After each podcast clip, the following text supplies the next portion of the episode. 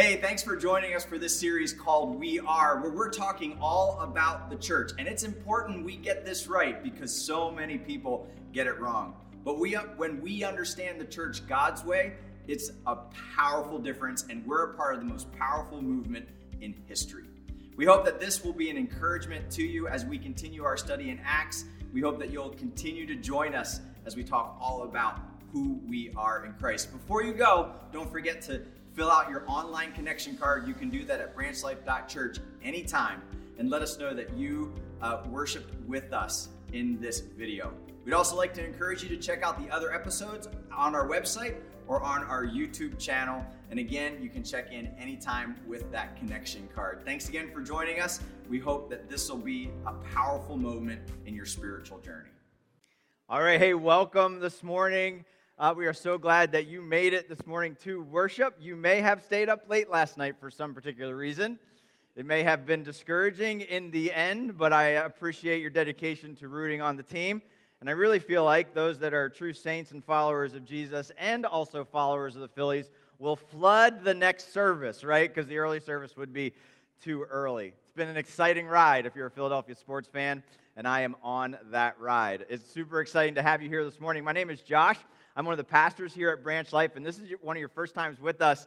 I just want to say, particularly to you, welcome. We are so glad that you are here. We hope that our home feels like your home and that you uh, understand that you are loved and, and we cherish that you've been able to choose to join us today, whether you're in person and or online. I do want to let those that are watching online in that we are going to do communion today. And if you're a follower of Jesus and you participate online, you can do this at home, but you even now need to go get that stuff ready something to eat, something to drink, and uh, bring that to the table later as we gather and do that. In the room, you don't need to do anything yet about gathering those elements. You should have a cup in front of you, in the chair in front of you. Just save that and keep that there. And the bread that you've seen scattered around is going to come into play later in the service as we try to experience, as we just sung, the presence of God. I want to take you back to 1953. All right? How many of you were alive in 1953? If you need help holding your hand up, just look to the person next to you. They can get it over there. So, 1953, September 10th, 1953, something was invented by the Swanson Company. They, they saw what was happening in our culture back in, again, this is 25 years before I was born, so I don't speak from personal experience. But something was being uh, uh, was invented and had hit every household by 1953. It's a little thing called a television. The television was beginning to radically transform our culture and our homes. So the Swanson Company thought, you know what? I can take this invention of the television and this other invention, this frozen box that you could keep frozen food in, and it would stay fresh forever and we can take frozen food, Bird's Eye Company, and television, and we can slam them together to create the TV dinner. The TV dinner came on a tray covered in plastic, and it was uh, frozen food a la carte, right? You just popped it in, heated it up, sat it on your TV tray, put it in front of your TV dinner, and then you ate and were thoroughly entertained. The television dinner in September 10th, 1953, the first one invented was a Thanksgiving meal. It was promoted as an easy way to have Thanksgiving with your family. I don't even know if they had football back then, and then watch the game, right? And so, what do you was this a success or was it a failure? 10 million TV dinners were sold in the first year, thus launching an industry of food that you could prep and then sit in front of your television and watch. Is this a good thing or is this a bad thing? Or, like most inventions, is it neutral based on how you use it? Did the TV dinner kill the breaking of bread? Here's a big shift that happens in this moment. When you take your dinner from a circular table where you're going face to face with your family to in front of a television, you have not just changed the way that you are consuming your life giving sustenance, you have changed what happens when you break bread. When you have dinner with a friend or a family member, you're engaged, right? Dinner's purpose in that moment is engagement. We're going to talk and sit and have a conversation about life, liberty, and the pursuit of happiness. If you are sitting in front of the dinner, uh, it, with your dinner in front of the television, the purpose has changed from engagement to entertainment. Now, one of these two is all about yourself, and the other is all about another person. Does that make sense what I'm saying to you this morning? When you are engaging through your meals, you are purposefully interacting with another. When you are being entertained in your meals, you are now crowding everything into that experience for yourself. Feed me, entertain me, thrill me, instead of, hey, how are you? So does this concept now I was I was talking we've been talking about this with friends and family and a couple of examples came up this this this year. Maybe maybe breaking bread was already broken for you before TV dinners ever existed. And maybe there's other cultural shifts that have happened. Uh, the family meal might be a thing of the past, right? It might be considered retro or even weird. When I grew up, we had our family dinner together every night, right? And every mom just went, Oh, that's exhausting. Like, how does that possibly happen? Here's what happened in my house, right? Now you're going to think I'm super weird. Not only did we sit down and have dinner together, we sat down and had breakfast together. The first thing we did in the morning was gather around our kitchen table. Here's how it worked for us same seats every time, right? Like I fought with my sister about, I was on the bench, right? So it was Karis, Josh, my twin brother Jared. I was on the, I had no way out. So every meal, I was trapped. I couldn't get past my sister and I couldn't get past my brother. If I really wanted to go under the table and get out, there was a golden retriever in the way. Like that was every breakfast and every dinner for me. So I had to get there before my sister, or she got mad that she had to let me in, and I had to be in my spot and ready to receive our food. And so we, we got together before, before school. We got together uh, before activities. We got together in the summer. We had a certain time that we had to be at the table. We were at the table. It was ready. And then same thing would happen at dinner. Now, when I, when I would tell some of my friends or some of other you that had the same experience that we eat together as a family, people will go, you do what? How, how, how come? Why, why do you do that? And then I would ask them, how, why do you get together and eat dinner as a family? And they would say, like, we don't. Like, we fly by. Like, there's nobody in our home at the same time. So everyone's on their own for dinner. Or dinner is this buffet. Or dinner is like leftovers of the leftovers. Or you buy it every night. Like, there's different, maybe fast food broke breaking of bread. Maybe the idea that I can drive up to a window, somebody can shove all my food into my car, and I can keep driving and eat while I'm getting it's multitasking at its finest. Maybe that broke breaking of bread, and it became utilitarian instead of engagement. In Acts chapter 2, verse 42, it says that they, and we all know who the they are, the early Christians, the first people who ever figured out what a church was, right? Before Acts 2:42, no church. In Acts 2:42, the church is born, and we're trying to figure out why 3,000 plus people were doing this thing that God said He would build, and this thing called the church that God is building, not a place, not an institution, not a business, but people on mission for God. This church would storm the gates of hell, and the gates of hell would not stand against it. This church would change the world. They, that life changing movement, devoted themselves to four things, four obsessions, right, that became the fuel to this fire of charging the gates of hell. What four things did they dedicate themselves to? Apostles' teaching. We talked about that two weeks ago. Fellowship. We talked about that last week. And today, the breaking of bread. And then the fourth one is prayer. That is what spirit empowered followers of Jesus are obsessed with, and that's the formula that God uses to transform the world. Now, we get it. The Bible, of course, we're going to be dedicated to the truth of God's word. Fellowship, each other. Maybe we don't think of that as much as we should, but that's a key ingredient, right? That's a key obsession for the church to have each other. Go back to last week's go back to last week's lesson and, and, and rewatch it. That's how important this is, this fellowship thing. We cannot survive without the Word of God. We cannot thrive without each other. But they were also devoted to the breaking of bread, right? Now, if you're reading this for the first time and you're doing a, a, a, due diligence in trying to understand these things and you get to breaking of bread, here's where the rails fall off. They were devoted to what? Breaking of bread. Okay, what? Like, have you ever stopped to say, what in the world is breaking of bread? And, and why is it in, of all the things that we could say the church is devoted to, why is it in the top four? This idea of breaking of bread is so important and so groundbreaking that if anything culturally comes in and, and hijacks it, we've got to be very, very careful. Now, here's the issue breaking of bread has been hijacked. It's been hijacked. And so, therefore, it's easy today for the American church to, to not understand the importance, the powerful importance of the breaking of bread. And maybe you're like, uh, we're going through each of these words one week at a time. I'm going to take a break on this one because it's not a big deal. It's a big deal, all right? Like, like buckle up, Buttercup, because we're going for it. Like, you need to understand. Maybe this is the one that we're missing. And here's the dream, right? Like, if we as Branch Life Church can get a hold of these obsessions, if you understand that your heart is drawn to these because of the Spirit of God, and that that led in this way, doing these things well, that branch life will be a part of a movement to change our generation and our world, man, I'm going to get on the edge of my seat. I want to make sure I'm getting this right. Let's not waste the breaking of bread in our lives, but let's harness the power of this moment, of this event, of this activity. Because of all the things on here, this is something that is day by day and hour by hour.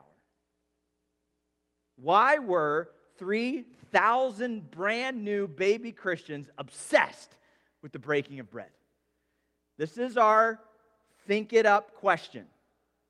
Why were they so obsessed with breaking of bread? It comes up twice in this introductory pa- passage. And let me sum it up for you and then we'll unpack it. Because we cannot live without bread. We cannot live without bread. We are not alive if there's no bread. Let me reverse it. If you have bread, you will be alive. How many people like going to a dead church? Nobody. Right? Have you ever been to a dead church versus an alive church? Oh, it's awful to go to a dead church. It's just miserable. Right? I don't I don't want to go into a place where people are just sullen and gray and not excited and not have joy filled and they're going through the motions like it's a bunch of zombies that just do this all the time because we have to. And yet when we were talking about the kind of church that God wants to use in northeastern Pennsylvania he wants to use churches that are alive. He wants to use churches that are on fire. He wants to use churches that are excited about life about worship, about loving God and loving your neighbor. And then, if you've ever been a part of a dead church and you get to experience an alive church, it's a drastically different experience. TV dinners have caused us to have dead meals versus alive conversations. There's so many levels of this truth principle that we cannot be alive without bread. Physically, you can't do it. You can't live without literally eating, right? Correct? Like, it's bad if you starve yourself. And so don't do that. You have to be alive. Bread means it is like the basic building block of life is just having bread. The second thing is emotionally and relationally, you can't live without breaking bread. You cannot live without the connections and the relationships. Your relationships will die if you don't have this practice and activity. And then spiritually, you cannot live without bread. You cannot live without bread. Jesus said, What? I am the bread. I am the bread. And the early church understood this, and so do we. And there's two key reasons the church that is alive loves, loves, loves, is obsessed with the breaking of bread. Reason number one we love breaking bread because breaking bread deepens our relationships around us. I'll say it another way breaking bread brings our relationships to life. Breaking bread brings our relationships to life. What is the fastest way to get to know someone and to have a great, awesome relationship with them? Have a meal together. Absolutely. This is why, raise your hand if your first date or any first date you were ever on, it doesn't even have to be successful, involved eating. Raise your hand. All of us. our first dates involve food. Why? Because of this principle. When you get together, the fastest way to deepen a relationship, to get to know someone, is maybe the fastest, the most effective, the most appropriate way is to sit down and have a meal together. My first date with Jenny was for to a place called JR's at Flying Hills that served the best stromboli I knew of. And Jenny from Michigan heard me say the word stromboli one day, and she went, What's a stromboli?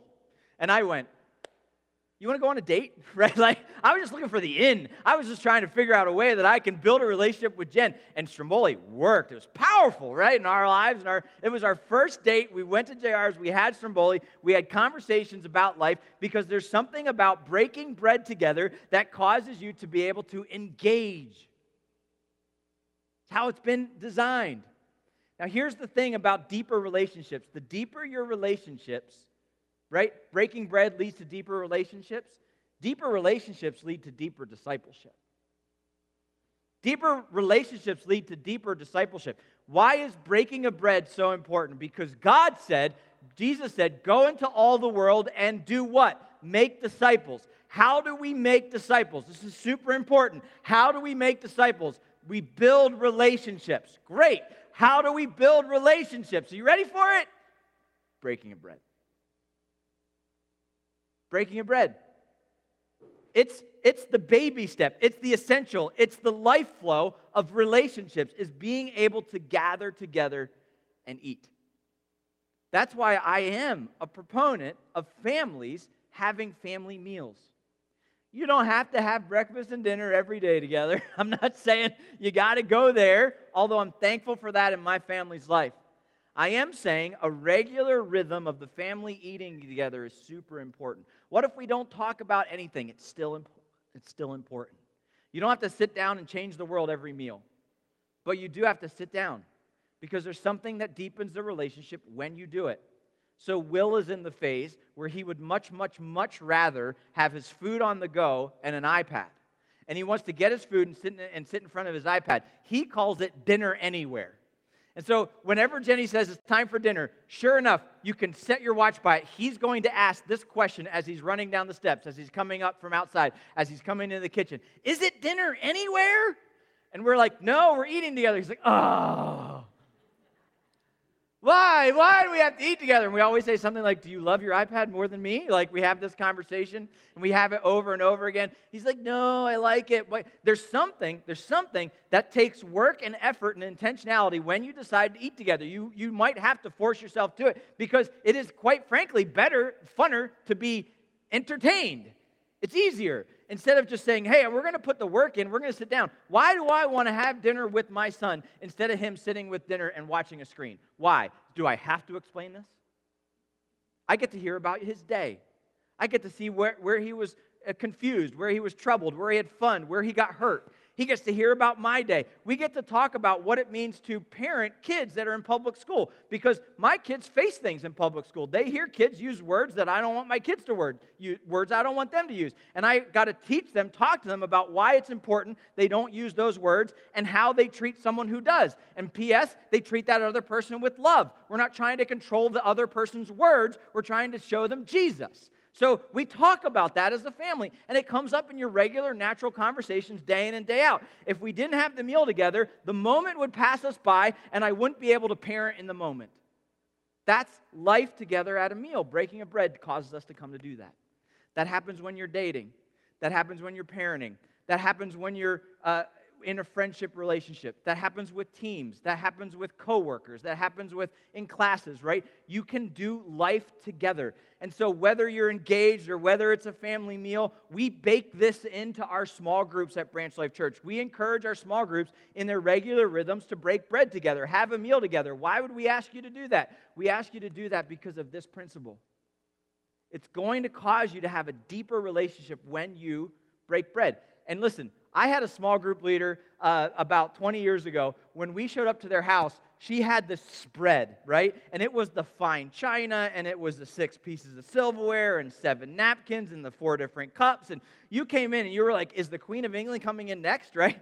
And like, we thought maybe just the first time our group got together, it was to be this spectacular display. But no, every time we came, she was just like the hostess with the mostest. You do not have to go there in order to accomplish this. Although, if you love it, go for it, right? Have a great time you can just grab pizza on the way to a picnic table in a park where you can, where you can break bread together. That counts just as much as a formal dinner.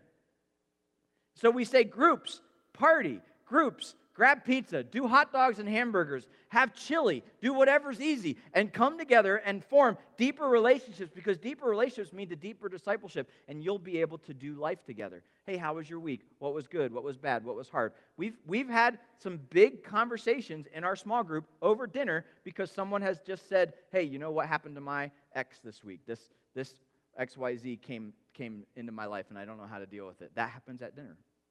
That happens when you break bread. So we love it. We love it. And we go for it. And we plan our rhythms around it. The Bible talks a lot about this and it uses the word hospitality. Hospitality is one of the reasons we love breaking bread as Christians, and we're obsessed with it. Romans 12, 13 says this contribute to the needs of the saints.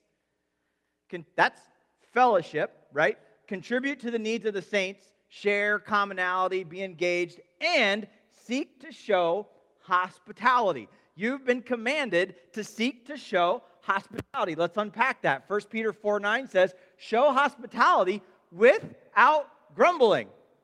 Maybe you're a sports fan and you love sports, and your wife says, We're going to have so and so over tonight, but honey, you know tonight's the big game, right? Like, I don't want to have so and so over. I don't want to go to a meeting. I want to watch the big game. Do you know that there's not either your way or the highway? What if the big game was the reason to show hospitality? And we said, we're going to bring our friends together for the game. We're going to break bread. We're going to have this meal. We're going to use the game as an excuse to do that. And now all of a sudden, I'm having hospitality and enjoying the big game. Win win. I don't know for you what causes you to grumble about your hospitality. If it's putting a formal meal together, then don't do it.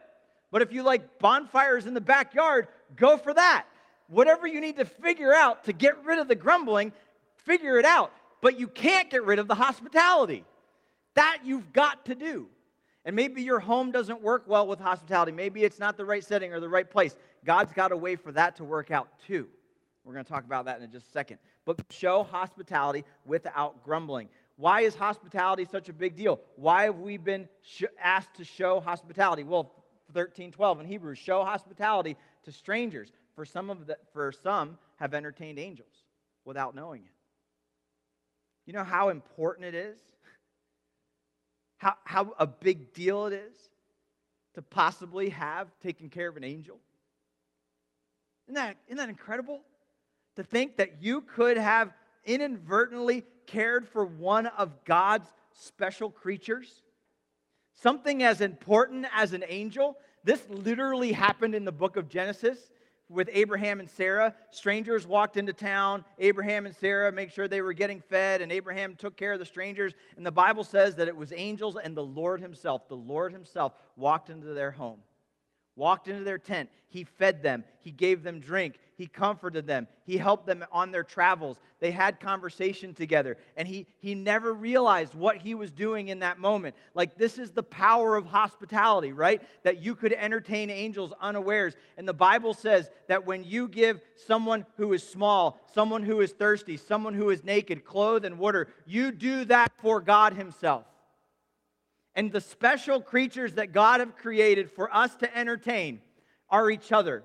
For us to be hospitable with are one another the strangers in our neighborhoods, the ones traveling down our roads, the people that live in the, in the houses and the homes next to us, that work in the cubicle beside us, that attend the class with us. Those are God's special creatures that He's asking us to show hospitality to. And when we show hospitality in that way, our homes have mission, our homes have purpose, our homes are lighthouses for Jesus. And we can use this gift and this opportunity of breaking a bread, whether it's at my home, whether it's at a cafe or at a park, whether I've gone out and bought a meal or I've prepared a meal, whatever it might be, we can use this idea of breaking bread to show hospitality to God's loved creation and be on mission, even in our home. I'm just I'm going to go here in a second, but it's in my brain. Just think about what would happen if all of our homes were used for Jesus in this way. How that would transform things if every home had a mission and accomplished it regularly through hospitality. In Timothy chapter 3 2, this is how big a deal this is. An overseer, all right? So, like the pastors, the elders, the people that are in charge of the church, in the Bible, overseers have special qualifications. In other words, if these things are not true of that overseer, they are disqualified from being the leader of the church, right? So, what are some of those qualifications? In 1 Timothy chapter 3, they must be, must be above reproach. You can't blame them for stuff. They must be the husband of one wife, right? Can't have, can't have lots of wives, can't be trading wives all the time, sticking with one, right? Sober minded, not a drunkard, right? Not crazy, self controlled, doesn't fly off the handle or have a, a temper. Respectable, I can look up to them. Hospitable, and apt to teach. Hospitable is a qualification to be a leader hospitable, to have the ability to actually invite a stranger into your home and show them the love of Jesus on a regular basis. This character trait of hospitality is an essential for the life of the church. I remember my, my dad, a pastor, and my mom, Pastor Bill and Betty Jean, who help us here at Branch Life Church, were very, very, very good at hospitality. Our homes were always open for people to come at any moment. Someone could join us for dinner. It didn't throw us, it didn't make anything weird. It was like automatic. We always had extra food. We always had extra places at our table. We always had extra people. We have never had a Thanksgiving dinner with the Park clan, the extended Park clan, without a bunch of strangers there. And it's just given that in my household, and I've got a bunch of pastors, we got a bunch of uh, Christian school teachers and church leaders. When we're coming together, we've just invited people that need to have Thanksgiving. And they may have just met them this week. It happens all the time. It's pretty fun. So, Sunday afternoons, we could kind of set our, our rhythms by this. On Sunday afternoon, we would have Sunday afternoon dinner, and there would be people there. And most of them got invited that day because they were there Sunday morning. I remember one Sunday I came into, into the house, and there was a, a, a pirate literally a pirate. As a, as a little boy, it just kind of, the guy had an eye patch, right? And he was sitting at the table, and I'm like, there's a pirate here for dinner. I am totally eating with a pirate. Like, this is amazing. And I had dinner with a pirate. We, we thought those were fine. They became normal for us as kids growing up. But you know what my, my, my more favorite meal was on Sunday? It was Sunday night. Because on Sunday night, we didn't have a big sit down formal meal. On Sunday night, almost always we ordered hoagies and pizza. And somebody would run out for hoagies and pizza. And on Sunday nights, that's when I was like, you know what? I'm going to have my friend over. I'm going to ask my buddy who's counseling at camp with me to come to my house. Why? Because at my house, we have pizza and hoagies on, on Sunday nights and we always get more than enough. And so they can come and we can show them what a stromboli is. We can have hoagies together. It's super informal, it's super fun. We love it, and it's just kind of really amazing. And it was radically normal for us to have people sitting down for lunch at dinner, and then have people that just came over to hang out for dinner uh, for that for lunch, and then the same thing to happen, but informally over dinner. My parents were a, an amazing demonstration of hospitality. And it just transformed my life, and it transformed so many people's lives that we engaged with on a regular basis. It's required. It's required for Christian leaders. So, hospitality. What is it? It is reaching and loving the stranger as family. Hospitality is the ability to reach and love a stranger as family. That's what God calls us to do in our regular, daily rhythms of life. When's the last time you were hospitable to a stranger? When's the last time you engaged in a deeper relationship because you ate together? Listen to some of these quotes about hospitality. First of all, from a friend. The best way to build a friendship is to eat together, and everybody who's in the dating relationship said, Amen. A stranger says this in, the, in Christian hospitality, there is a seat for everyone at the table. In Christian hospitality, there is a seat for everyone at the table. Listen, there are some people that are a long ways away from accepting an invitation to a Sunday worship service because that is not the right first step for them. The right first step is for them to accept an invitation to your dinner at your house, to watch the game, to come over to the fire. And that step is so essential in our lives that we make room for people that we might disagree with. You don't give out invitations for dinner and say, Would you come over for dinner? Yes, no. Are you Republican or Democrat? Yes, no. Like, this is not how this works. When we are able to be hospitable, we're entertaining strangers, and there's a seat for everyone at the table, no matter their religious views, no matter their political ideologies, no matter their preferences, no matter their lifestyle. They can come over to our home and they will have a seat at our table because God said, Love your neighbor as yourself and you feed yourself every day. So if I'm loving my neighbor at yourself, that means I need to feed my neighbor too. There's a seat for everyone at the table. I, I uh, just met a family yesterday. We got a call from one of our community partners husband and wife, four kids, and the, the two, two uh, seven month old, two years, six years old, and 10 years old. And they've been homeless for the better part of three months. And so they've been being worked with with one of our partner organizations, and the partner organizations found a home for them last minute in Pottstown, Pennsylvania. So they sent them to Pottstown, Pennsylvania, and that this community organization knew we're in Pottstown, and they said, "Listen, we have a family coming to Pottstown, and they just need help. They're a great family. They're getting back on their feet. We just got them a home, but they literally have nothing." So I ran over to that family yesterday. We were able to give them some donations from Costco, some mattresses and some furniture, and we're going to bring them more stuff and more food. You can go to Facebook and see what else they need. But I thought to myself, these kids, they need a place to trick or treat. It's coming up in like two days. You know what? My neighborhood is literally the best neighborhood in the world to trick or treat in. 400 homes, and my neighborhood goes all out. And we've already got small group people coming to our house to trick or treat. It's already there. What's adding one more family? What, what is it to say to them, hey, you guys want to come over to our place where our garage is going to be open? We're going to put a fire out there. We got thousands of kids that come through our neighborhood, and your kids can go trick or treating. They're going to get a pillowcase full of candy, and we're going to give you guys a good meal. How cool would that be? I don't know if they're going to say yes. I don't know if they're going to be comfortable, but there is a place for them at our table if they want to come. The skeptic says this In a world that loves to fight, it's hard to argue with Christ's hospitality. What's the answer to division in our world? Building relationships with people on the other side of the aisle, the other side of the argument, the other side of the conversation. And when you show Christ like hospitality, listen to this you teach people what you're for, not against. And we are for you because Jesus loves you.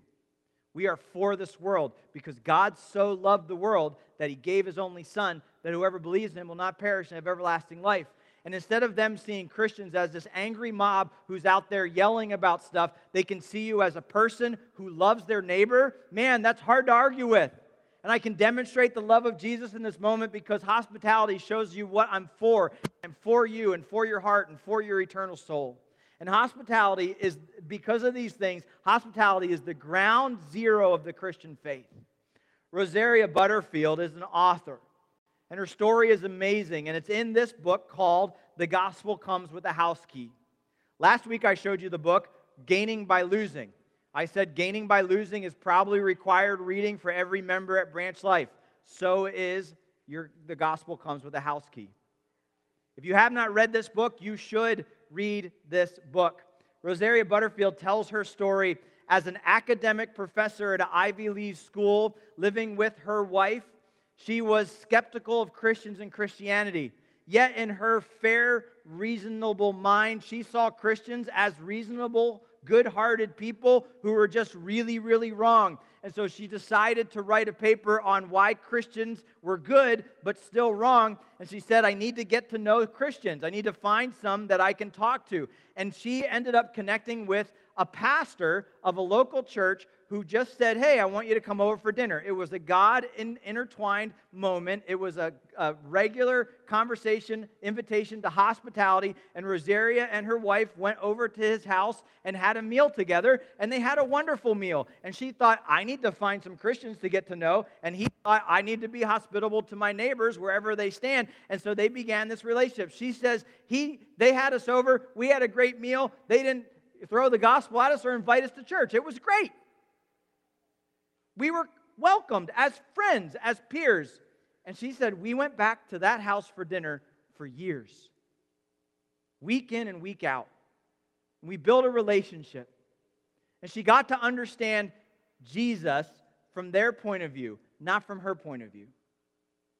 And she got introduced to Jesus over a multi year period and, it, and ultimately ended up giving her life to Christ and becoming a follower of Jesus and turning her life and patterning her life after the ways of the Bible. Why? Because her life was transformed by Jesus. Her heart was transformed by Jesus, all through hospitality of a stranger. Now, Rosaria is, talks about how she uses her home in the same way in her neighborhood where there's hundreds and hundreds of homes. And it is a home full of hospitality. And every single night, and I'm not saying you have to do this, every single night, she has neighbors, friends, family members, their kids' friends, their, their uh, co workers, people that they're doing life with to their house and it's just in, it's out, and it's just a regular pattern of life. And she has story after story after story after story of life transformation simply because they were committed to their house on mission and being hospitable. So many stories that she wrote a book about it. So Rosaria says any single one of us can use our lives to be hospitable to meet the needs of other people. Let me, I want you to hear it from her own words. She talks about strangers becoming neighbors, neighbors becoming friends, and friends becoming family for life when you get hospitality God's way. Listen to this. I think sometimes we have a barrier to hospitality because we think literally every home has to be its own hospitality unit. And I think in some ways every home should have a, a, a mission towards hospitality, but you know, some homes are just they're, they're better equipped for it. Maybe you have an aged parent at home and it would be really off putting to have people in your house. Totally understand. I've been there.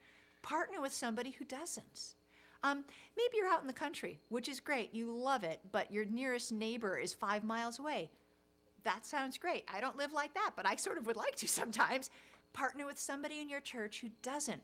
Find a house. Be, be intentional about this. There are houses that people just organize around, and they're because of location and any number of other things. So combine together, and it's so much fun, and it puts everybody at ease. And it also helps make host and guest a little more permeable, which is very important to hospitality. In hospitality, there is not host, guest, big barrier, they, they never combine. That's called counterfeit hospitality. In hospitality, everybody pitches in. So uh, imagine, you know, I mean, I like to picture the book of Acts, how, how those hospitality homes work. There were many families, probably not only uh, practicing hospitality communally, but maybe even living communally. It, it was shared and organic. And, um, and, it, and, it, and, and when you do that, there isn't so much anxiety about it. But also, when you do that, you have many stakeholders in it. And so we've been blessed in our home we have so many stakeholders in our daily hospitality ministry that really it, it, it can operate without me you know? I mean i would miss a lot if i weren't here but it could go on no question. I love her thought and her encouragement about what it looked like in acts chapter 2 to be devoted to hospitality. When they had all things in common they, they enabled you no matter what stage of life you were in whether you were single whether you're newlyweds whether you're teenagers or or uh, empty nesters or retired folks, you, we can come together and we can be, as a team, better together and do hospitality well. You see, in Acts chapter 2, verses 46 and 47, it said, Day by day, attending the temple, they gathered in big worship, and then breaking bread in their homes. They received their food with gladness and generous hearts, praising God and having favor with everyone around them. You can do it and your group can help. You can do it, and we can help. This, this can be an amazing life transformation, an amazing church transformation if we become devoted to breaking of bread. So, are you devoted? Are you obsessed with hospitality? With somehow making this work? And let me, let me unpack this for you. It's going to cause you to gain favor with all people. It's going to cause you to gain favor with all people when you open your home and you open your life to a stranger who becomes a neighbor, a neighbor who becomes a friend, and a friend who becomes family. And if they never come to Jesus, you've at least built a relationship that will be a blessing. Some of my favorite people don't know Jesus yet. But I love the relationship that we have together. And I'm super comfortable for them to come into my home and for me to go into their home. And by the way, they're comfortable with it too. And I'm even a pastor. And the Lord will add to their number day by day. How do you think it was that people were getting saved every day? They didn't wait for a Sunday worship service to get saved. They were getting saved in homes and around meals. That's how it happens day after day after day. Could you imagine as if it was your parmesan, chicken parmesan, that you were eating and someone accepted Jesus over it. Is that something? It was around your bonfire. If it was around your uh, Phillies game, right? That someone decided to accept Jesus as personal Savior. That's the dream. And all of our homes doing that all the time, man, life changing, world changing, momentum building. That's why we are devoted to hospitality because we love our neighbors. So, where do we start? Let me just say start with your card. Here's your homework hospitality homework. Invite someone to break bread this week. This week, this week. If you want to be an overachiever, just get it out of the way today, right? Just do it today. Listen, Eagles mania, Phillies games, stupid good excuses to have people over to your place or to go even go over theirs. I'm inviting you myself over to your house. I'm being reverse hospitality. Like it's gonna, this is gonna happen this way. Now here's gonna be your temptation. You're gonna want to invite me, or you're gonna want to invite your best friend to your house to do this assignment. Don't. Go for a stranger. It'll be far better. Reach out to a neighbor. Think about someone who's in need or someone who's hurting right now, someone who could use the hand up, someone who could use the meal and the time of fellowship. And it doesn't have to be a marathon, it can be a half hour or an hour together. All of that counts. And on your card, if you have somebody that comes to mind today that you want to invite over or invite out to eat, however you're going to work, invite to your group's meal, however you're going to do it, just put their first name or their initials on the card. And we'll pray for them. And I don't need, we don't need to know anything else. Maybe it's just a friend you haven't seen in a while. Maybe it's, maybe it's on any one of those categories stranger, neighbor, friend, or family. But be hospitable this week and then just simply repeat the process. But there's a second reason we love breaking of bread. We love breaking of bread because it deepens our relationship with God. I want you to think about this for a moment. Maybe you never thought about this way before. Why did God use dinner as the pattern for the communion? Because it happens every day. God took something so basic, so innate to our very th- uh, survival, the breaking of bread, the eating of a meal together, that he took that and used that to be a symbol of the most important and basic thing we need, and that's the, the death and resurrection of Jesus Christ. And just like we need to have meals, like we need to have food to stay alive physically, we need to have Jesus in our lives every day to stay alive spiritually. Apart from me, you can do what? nothing. And so every day I connect to Christ, and every day I come and sit down at a meal and I begin breaking bread, that becomes a physical nourishment and a spiritual nourishment.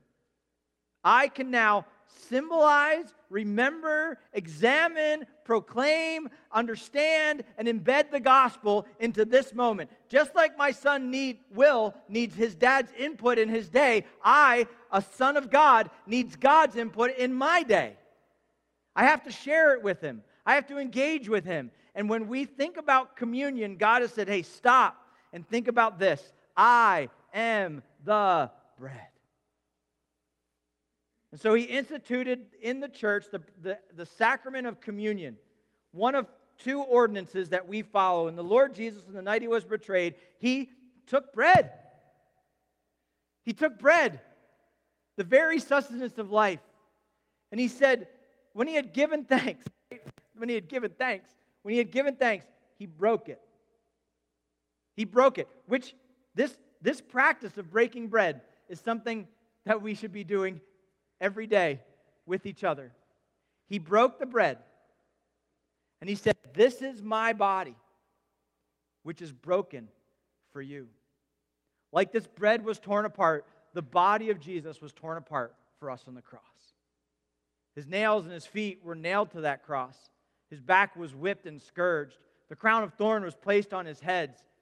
He was so, so badly beat, beaten, broken, and bruised that he died on that cross. His body was broken for you because of your sin and because of my sin. He lived the life that we couldn't live, and he died the death that we should have died. But he died it in our place so that we could have life, so that we could have life, so that we could have life, abundant and eternal. Jesus said, I am the bread of life. This is my body, which is for you. Do this. Do what? Break bread. Break bread in remembrance of me.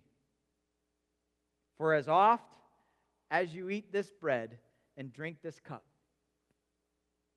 as oft as you eat this bread and drink this cup, you proclaim the Lord's death until he comes. Man, as a Christian, breaking of bread just took on a whole deeper meaning. It is our life source. It is our life source. So when we gather around the communion table, Jesus asks us in, in 1 Corinthians 11 to do three things. Number one, we are to examine ourselves to make sure that there's no wicked way in us, to make sure that we're not living in sin. Maybe you've been neglecting the gift of hospitality. Ask God for forgiveness for that. Maybe today you realize how important this is and how you've shoved it to the side. Maybe you've been entertained by your meals instead of engaged. Maybe, maybe you've been living in a way that's wrong. Maybe you know exactly what's between your relationship with God. But when we examine ourselves, before we break this bread and drink the cup, when we examine ourselves, we can then be in a right standing before God. When you ask forgiveness, God will forgive you of all your sins. If you've never accepted Jesus Christ as your personal Lord and Savior, you can do that right now. Examine your heart and realize that you need the saving power of Jesus to save you. You can't save yourself in any other way. But if you are saved, you don't lose your salvation, but sin comes in and interrupts the relationship. Ask for forgiveness of those sins. He asks us to remember this as often as you drink it, to remind yourselves of Jesus in every moment of every day when we're surviving with life, and to proclaim as often as you eat this bread and drink this cup that I am a follower of Jesus, that Jesus died for me, and I'm depending on him for life. So this morning, we want to end our time together in communion. And are you someone who values daily communion with God? As often as you eat and drink, do you remember? Do you proclaim? Do you confess? Do you examine? And when we gather ourselves, listen, when you when you daily commune with God, all comes upon every soul. All comes upon every soul. That God died for me so that I can have life and life eternal. Here's here's the bottom line today. The church that is alive must be full of people who love breaking bread. Amen. So today, will you join me in these next five or 10 minutes in having an experience and an engagement with God? Let's break bread together with God around this communion table. And here's how we're going to do it today. The, the worship team is going to lead us in a song. You can sing along, or you can have a time of self examination, self reflection. You can have a time of remembrance, of proclamation, whatever you want to do in these moments. But during this song, I want to invite you at some point to come up to one of these stations. There's two in the front and there's three in the back.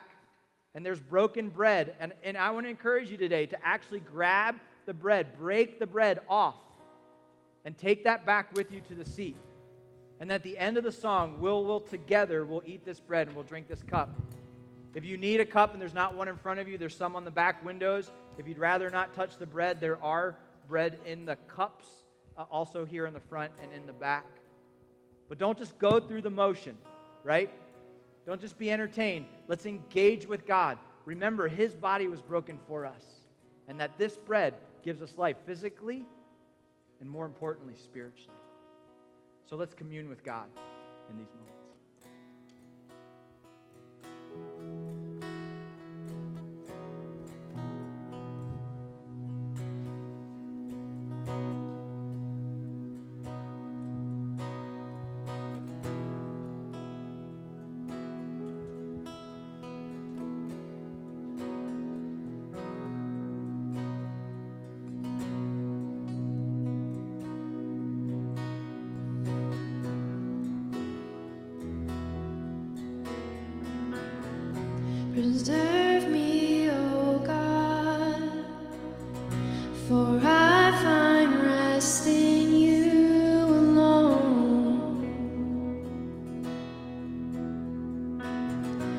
Say to the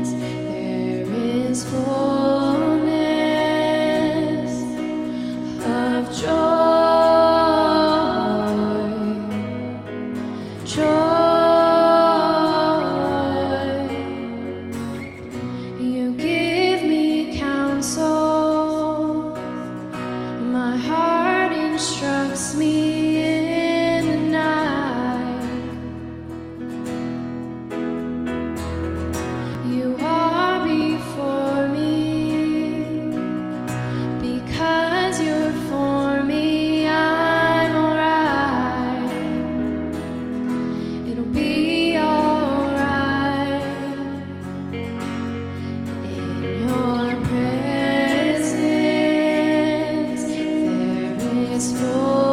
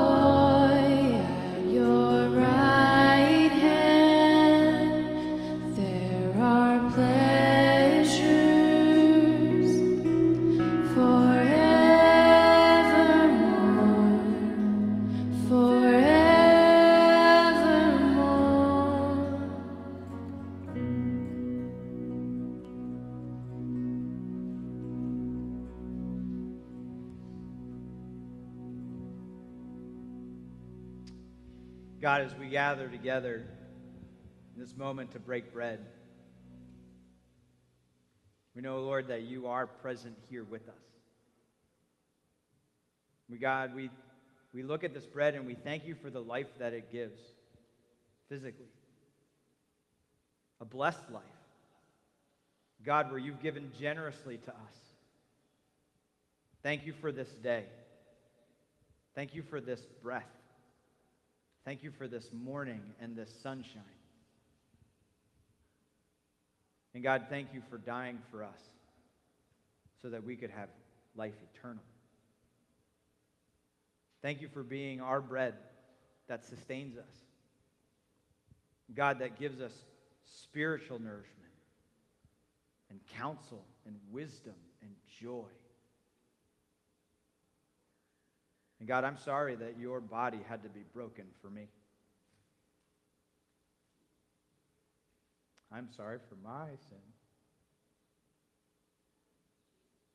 And God, I am so thankful that you have forgiven me and continue to do so. So, God, we take this bread and we remember your death, your body being broken. We take this cup and we remember your blood that was spilled. And we proclaim your death. God, you give us life through your death and through your resurrection. So, God, in this moment, we remember you. And all God's people said, 1 Corinthians, it tells us that when he had gathered around the table, he took the bread, he broke it, and after giving thanks, he said, This is my body, which is broken for you. Do this in remembrance of me.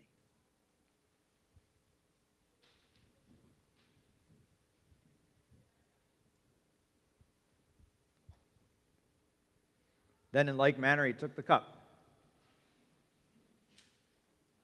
He said, This cup is a new covenant in my blood. Do this in remembrance of me.